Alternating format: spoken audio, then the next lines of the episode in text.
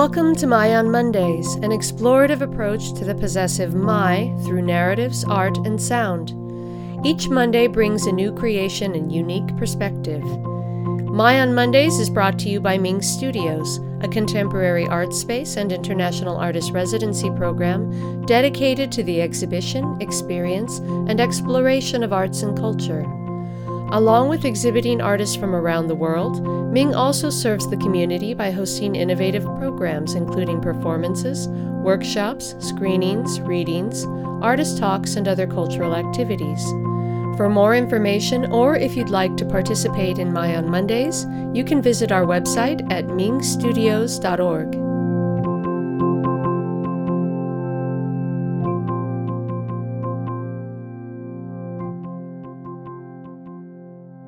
Hello, and welcome to the 34th episode of My on Mondays. Today we feature the final installment of My Sevillanos, which we're including as part of our subseries Disappearing Worlds.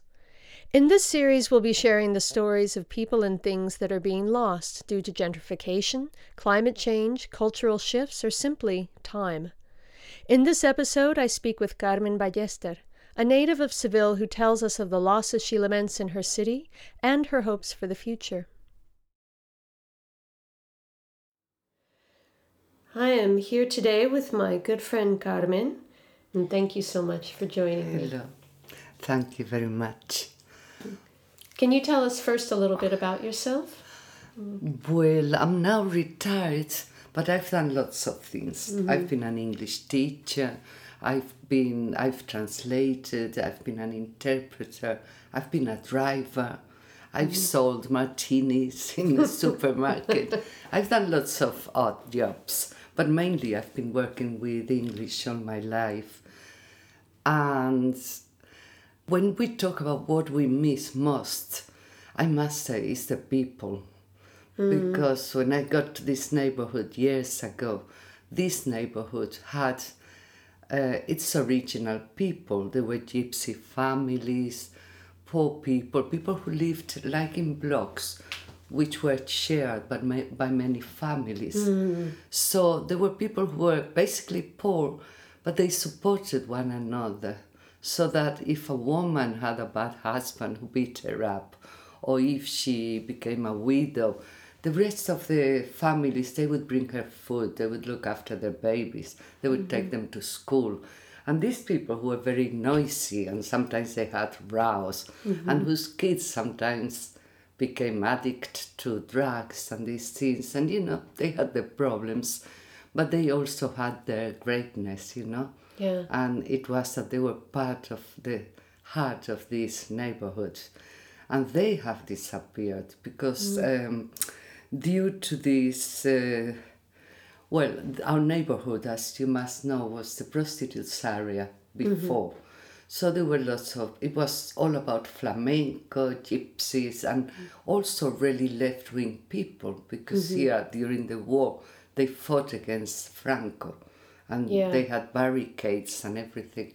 So this neighborhood was a conflictive one, and they realized in the 70s or so, 80s, that this was a mine because it's just next to the cathedral, next to the river, at the heart of the city. So they started selling, uh, sending out all the people who belonged here who weren't owner, owners of their homes. They sent them to the outskirts. Sometimes they gave them homes or some money, whatever. And so now in this neighborhood is like an artificial neighborhood because in a way it's great because we got lots of gay couples, we've got foreigners, we've got this diversity which I love. But on the other hand, it's very sad because all the people who really belonged here only come to visit, mm-hmm. and you recognize her, them. When there is flamenco and suddenly you hear someone singing really well and you say, This is a boy who used to live in this neighborhood. Mm. And now they live in the outskirts and they come here to see how all the foreigners have a great time here. Mm-hmm. But they can afford, all they can afford in the neighborhood is to have a few drinks, but they cannot afford a house. So that's one of the things I miss most about the neighborhoods. Yeah. Then Another thing I miss when we were little, now talking about Seville, there were very few cars. So the air was clean. Us mm. kids could play in the streets. We used to be out all day when we left school. We could be playing in the streets and there was no danger. So there were many less cars and there were some shops that are not here anymore. Now we have these big chains and everything belongs to a cooperative business and but then in old times we had little shops, there were not supermarkets. And there were these shops called ultramarinos where you could buy more or less what you have in a supermarket. But, you know, like everything you bought, if you bought lentils, you brought your pot with you and they would put the lentils in that pot. If you bought milk, you had your container. So it was much more ecological. Mm-hmm. We didn't use so much plastic, so much paper. Sometimes paper, but mainly we had our own containers and we just filled them up with things. That was quite nice too. And another thing that's very different is um, the, the needs we have, you know. When we were younger, we didn't consume much. We ate, we ate well, you know, first course, second course. We ate all right, but we didn't need to have so many clothes, so many shoes. We may have a couple of uh, pairs of shoes, maybe a, a skirt and a, a dress, but we didn't need so many things as we do now, which is quite a nice thing too. Mm-hmm. And well, there are some shops like drugstores which are disappearing completely. And then there were lots of shops for women to buy thread and uh, scissors and things to sew and to do manual work, which now people don't do.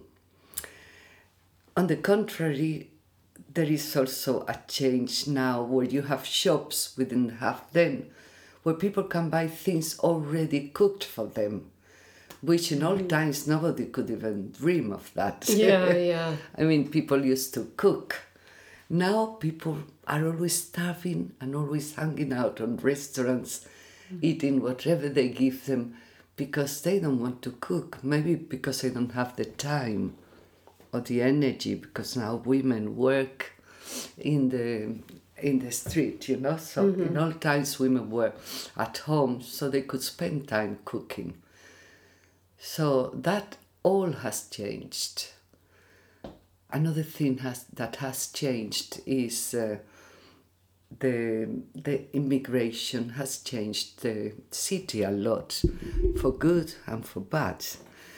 For bad because we used to have virgin beaches and beautiful landscapes and now they're polluted they're full of houses they're but for good because they bring their cultures their different foods different people different colors which is quite nice in a city I, th- I think the issue of immigration it's an interesting one because it's in seville you, you do notice a lot of uh, foreigners. There have a lot of tourists have come in, but Seville itself, there's still, I mean, you hear Spanish spoken everywhere. It still feels very much like its own place.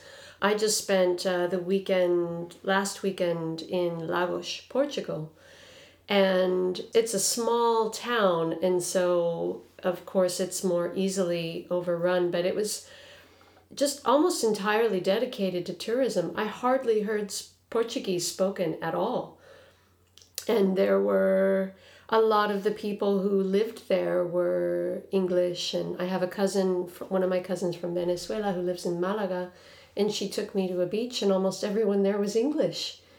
There was, I mean, it's really like there's entire towns now that are um, yes. um, expatriates.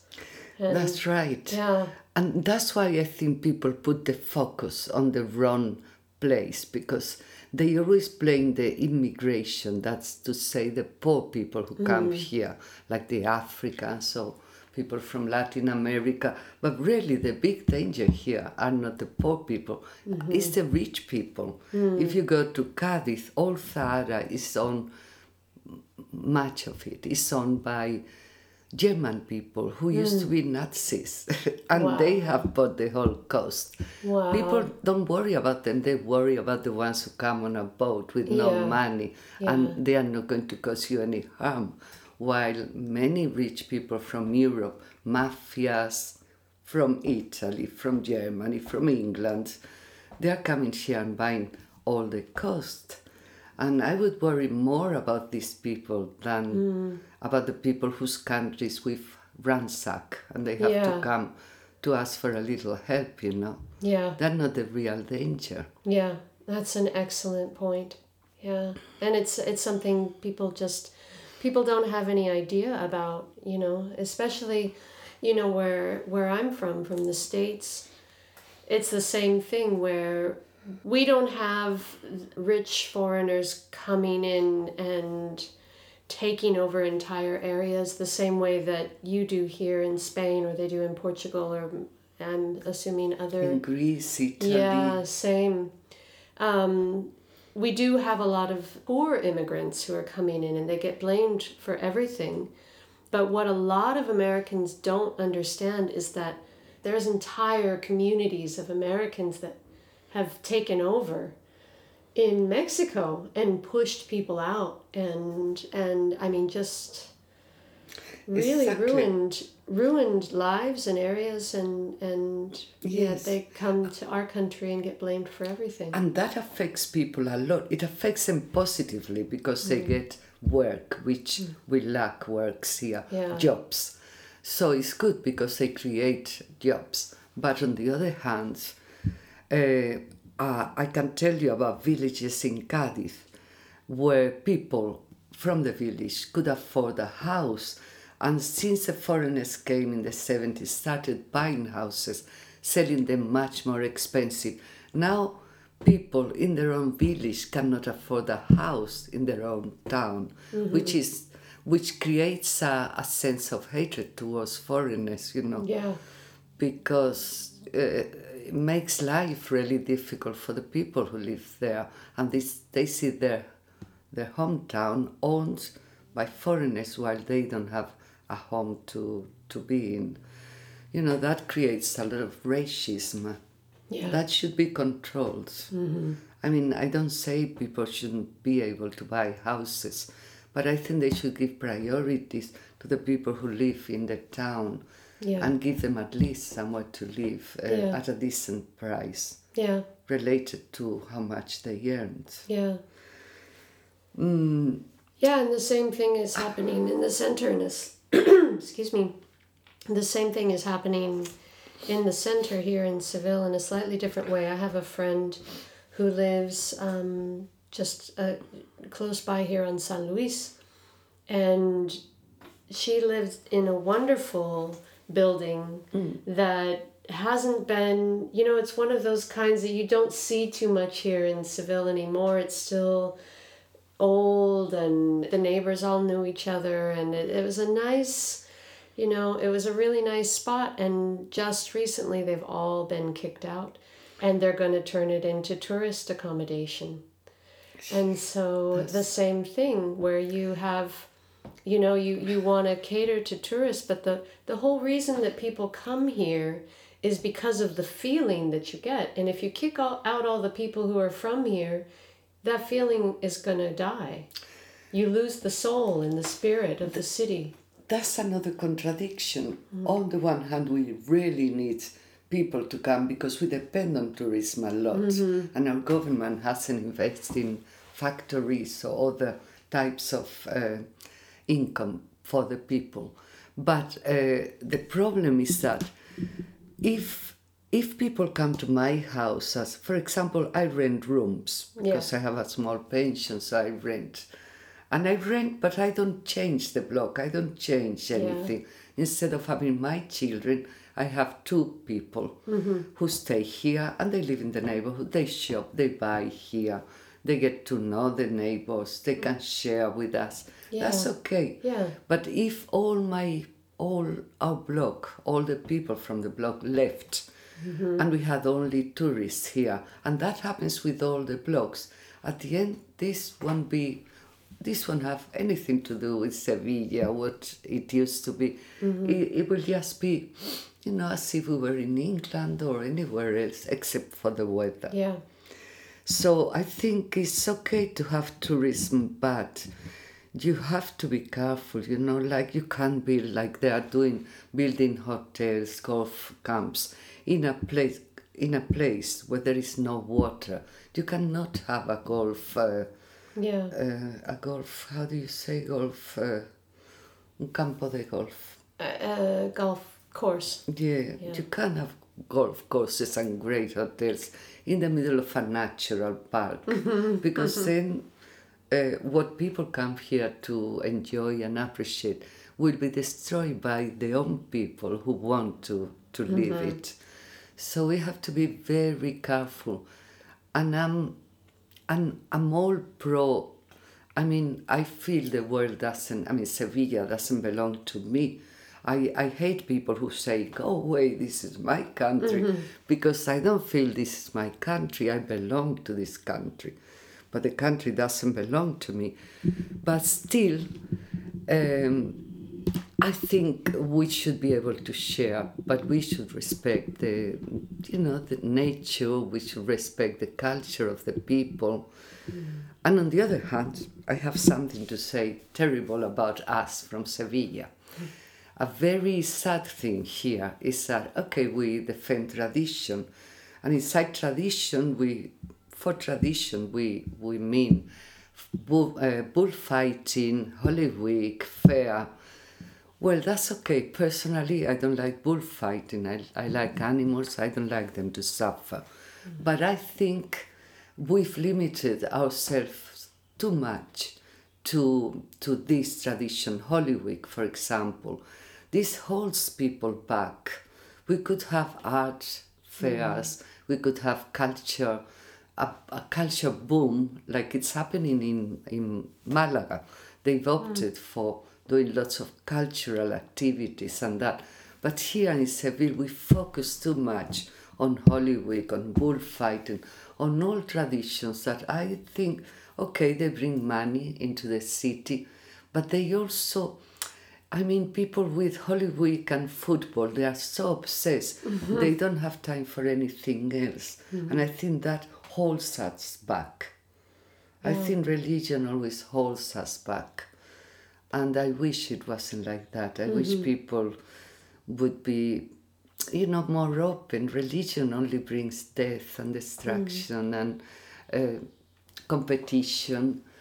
So I wish we were a little less religion and uh, religious and a bit more human.